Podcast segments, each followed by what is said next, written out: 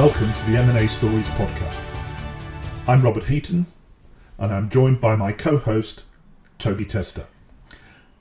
These 10-minute podcasts are focused exclusively on post-M&A integration, and in each episode, we will talk through case studies and draw on our own experiences with the intention of highlighting the good, bad, and the ugly to leave you with valuable lessons on how best to ensure success in your M&A integration. So let's get this podcast underway. Hi Toby, welcome to the uh, co-hosting podcast. Good to talk to you, Robert. Yeah, we've got some uh, interesting discussion in the next 10 minutes. Um, you've got more than 20 years experience in strategic, financial and operating value from from dozens of M and A deals. Uh, you've worked across a, a, variety of industries, both locally and, and overseas. Um, so I'd like to get your thoughts on this. The uh, the current situation stopped business as usual in its tracks, but it's also revealing businesses with weak business models and overstretched balance sheets. And, and in normal markets, that might trigger a need for companies to merge or looking at look at divesting underperforming assets. I mean, has all that changed? Should we sit and wait until everything returns to normal? Uh, and you said that it, it's actually an opportunity to find buried treasure in your own backyard. What, what did you mean by that? Uh, Robert, well, look, you know, maybe, maybe just take a step. I, I have to be honest. I'm pretty sure so many people said this, and probably, look, I'm going to be saying it again, like everybody else is. This is an absolutely extraordinary situation in a humanitarian sense and in an economic sense, and it's it's in many ways it's absolutely surreal. And you kind of think, well, you know, what do you do? And like, you know, if you're if you're uh, a CEO or a deal maker, you know, what do you do in this circumstance? You know. Um, you know, you could say, well, look, you know, wait and see. Let's see how things pan out. Well, certainly, um, you know, now is not a great time to be doing any kind of deal making because, after all, how would you do any kind of valuations? What what yardstick would you use? Um, so many variables. The interesting is, uh, I think, Robert, is that like all these things, you know, it's it's often a good ch- opportunity to really have a good look. You know, look at your own business, and you know, to see sort of like what is it that's in your business that perhaps is like a real gem or like I call it buried treasure to say, well, look, here I have my business. I have a whole collection of assets, and they could be arranged as technology assets, or they could be property assets, or they could be business units. And say, well, look, perhaps a business of, that's under uh, under our control might be worth more under someone else's hands. So it actually is a good opportunity to have a look at the entire portfolio of assets. 100% agree. Um, and uh, particularly the point you made at the beginning of this, you know, sitting it out isn't an option. Doing nothing isn't an option. Absolutely, so, it's you know that it is a it's a great time to do. You know, this is a how how often do you get an opportunity like this? I mean, in a in a perverse sense, you have to sit back and say, all right, let me have a good, long, hard look at the, my business model, have a good, long, hard look at my balance sheet. How can I make my business model and my balance sheet more resilient uh, that can actually withstand future shocks? And there will be future shocks. We can't say what they're going to be. But you know, the funny thing is, it takes recessions like this, which we're going to have, obviously, inevitably, to absolutely. Um, it, it's also, of course, uh, you know, one of the points I often say to people is don't procrastinate. Use this to your advantage.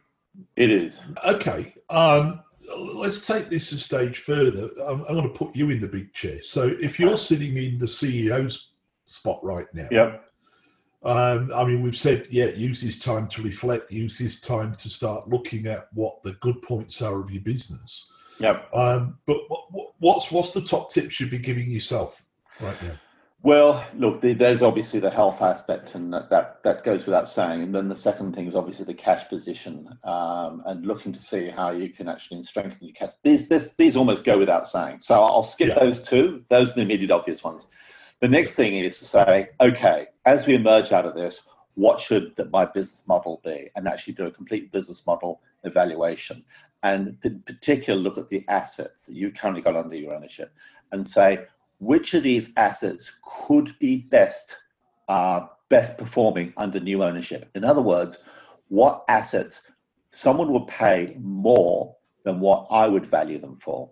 And this is the thing that's surprising is that you may not think that your particular asset is actually has a particular value, but under new ownership and with their capabilities of new owner, it might be worth quite a lot more. In other words, it could be a very profitable exercise.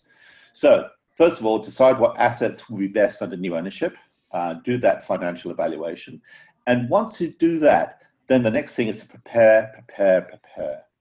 In other words, start separating out the tax, uh, legal, and accounting structure so that you can actually start getting clean financials um, coming out of that uh, business so that you've actually got something that you could show a potential buyer to say, well, this is how this business is operating um, with its own separate um, balance sheet, um, its own set of accounts, and under its own legal structure. So that's one thing. That's a that's something you can set up. You know, you can start doing that. You don't have to wait. You can start doing that now.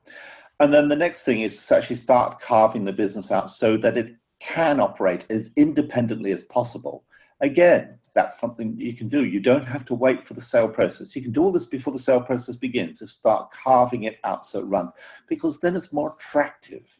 It's a much more attractive business if it it's if it's seen as something that can run independently. In other words, you don't have to cut all the ties and all that sort of stuff. And then the final part is, and it all comes to stories.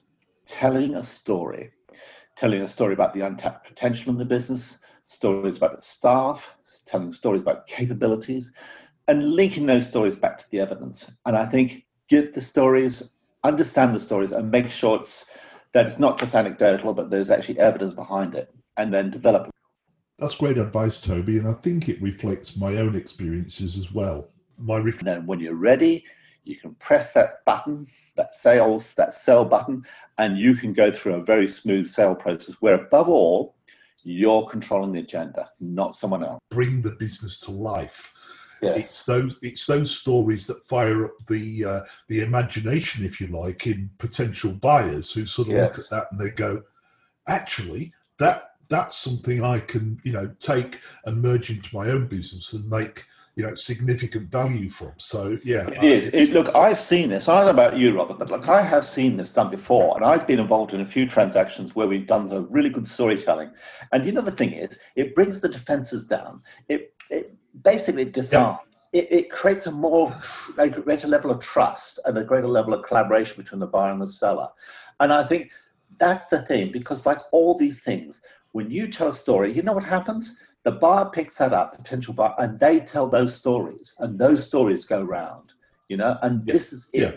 And, and and and think hard about that. So presentation, how you present the business, how you package it, and how you tell those stories around the number of different parts of the business, not just around the financials, but around the people, around the capabilities, around the operations, and also, and here's the point, all those opportunities that you did have the investment for, the potential funds for, little investment opportunities, bring those to life. And all those things that you didn't do, the buyer, a new buyer could potentially. Um, know, I was just thinking back to the fact, as you were talking there, those stories essentially humanize the business, don't they? They put a, yeah. they put a character, they put a character to the business. Yes. yes. That, that brings it to life. Uh, it does. No, definitely.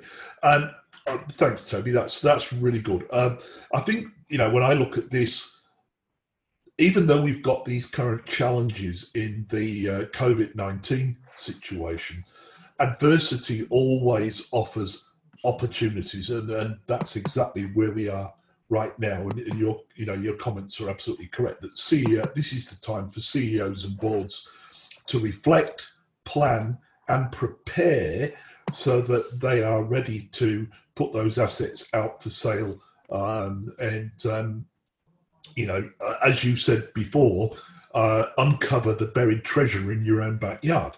Um, Absolutely. Um, you so, have you actually, Robert. You just said it really well. They're saying reflect, plan, prepare, and if you do yes. that, you can basically un- find that buried treasure in your own backyard and say, "Here's some treasure I've got." Which I didn't even know I had, but once you yep. reflected, once you planned, and once you prepared, you got it. There are gems in every business yeah, you know, something else has just occurred to me, and uh, I know we hadn't spoken about this previously, but not only does that give you the opportunity to prepare, but of course, as you and I know, communication is an absolute key to a successful uh, divestment uh, or, or business sale. And so you can also take this time to socialize the idea with your employees, with your management team. Absolutely. This, this, you, know, you, you actually hit a very point because you want those people on board with you. When you're when you're selling yeah. a business, you're selling the people who's with you. You want those people to be as excited as you are about going under new ownership and taking the business in a new direction because the management team and the staff are absolutely key um, yep. And uh, you want to keep them intact. You don't want any uh, losing your staff. You certainly don't want any lo- losing your staff morale. Bring them along for the journey. Yeah, no, it's, it's just it's just really hit me thinking yeah. about it because you know in many M and A scenarios, everything gets done sort of in secret, yes. and then all of a sudden, and all of a sudden the deal's done, and uh, on both sides of the fence, employees and management are sitting there going, okay, so what does this mean for me? You know, what's going to happen? But with this scenario at the moment, using that time to plan and prepare and communicate well, yeah, it's it's almost the perfect scenario. It is. Um, it is. You know, and to bring people along on the journey as you're preparing, get them involved um, can take away a huge amount of that uncertainty and risk that, yep. that we've often seen in in M and A's that uh, that are done, you know, fairly quickly. Yep. Absolutely, Rob. I mean, we're, we're both on board there, so it's just an ideal uh, time to plan, prepare, and communicate. Okay. Now, we want to keep these podcasts under 10 minutes if we can. So, as we come to a close, could I ask you to just summarize the key takeaways that you've got from uh, this from the listeners? Um, yeah, look, I, I, think I think perhaps it's just wrapping up. Um, yeah, be prepared to seller. Don't take a knee-jerk approach. Um, storytelling adds a significant premium. Control the sale agenda. Brilliant. Thank you, Toby. I think we can say that's a wrap. Let me just take a moment to thank everyone that's listening. Uh, we hope that the stories and the experiences we've talked about have been helpful to you and that it's given you some ideas on how you might reflect, review, plan and prepare your own M&A activities as we come out of this COVID-19 situation. And don't forget, as Toby said at the very beginning, there's always buried treasure in your own backyard.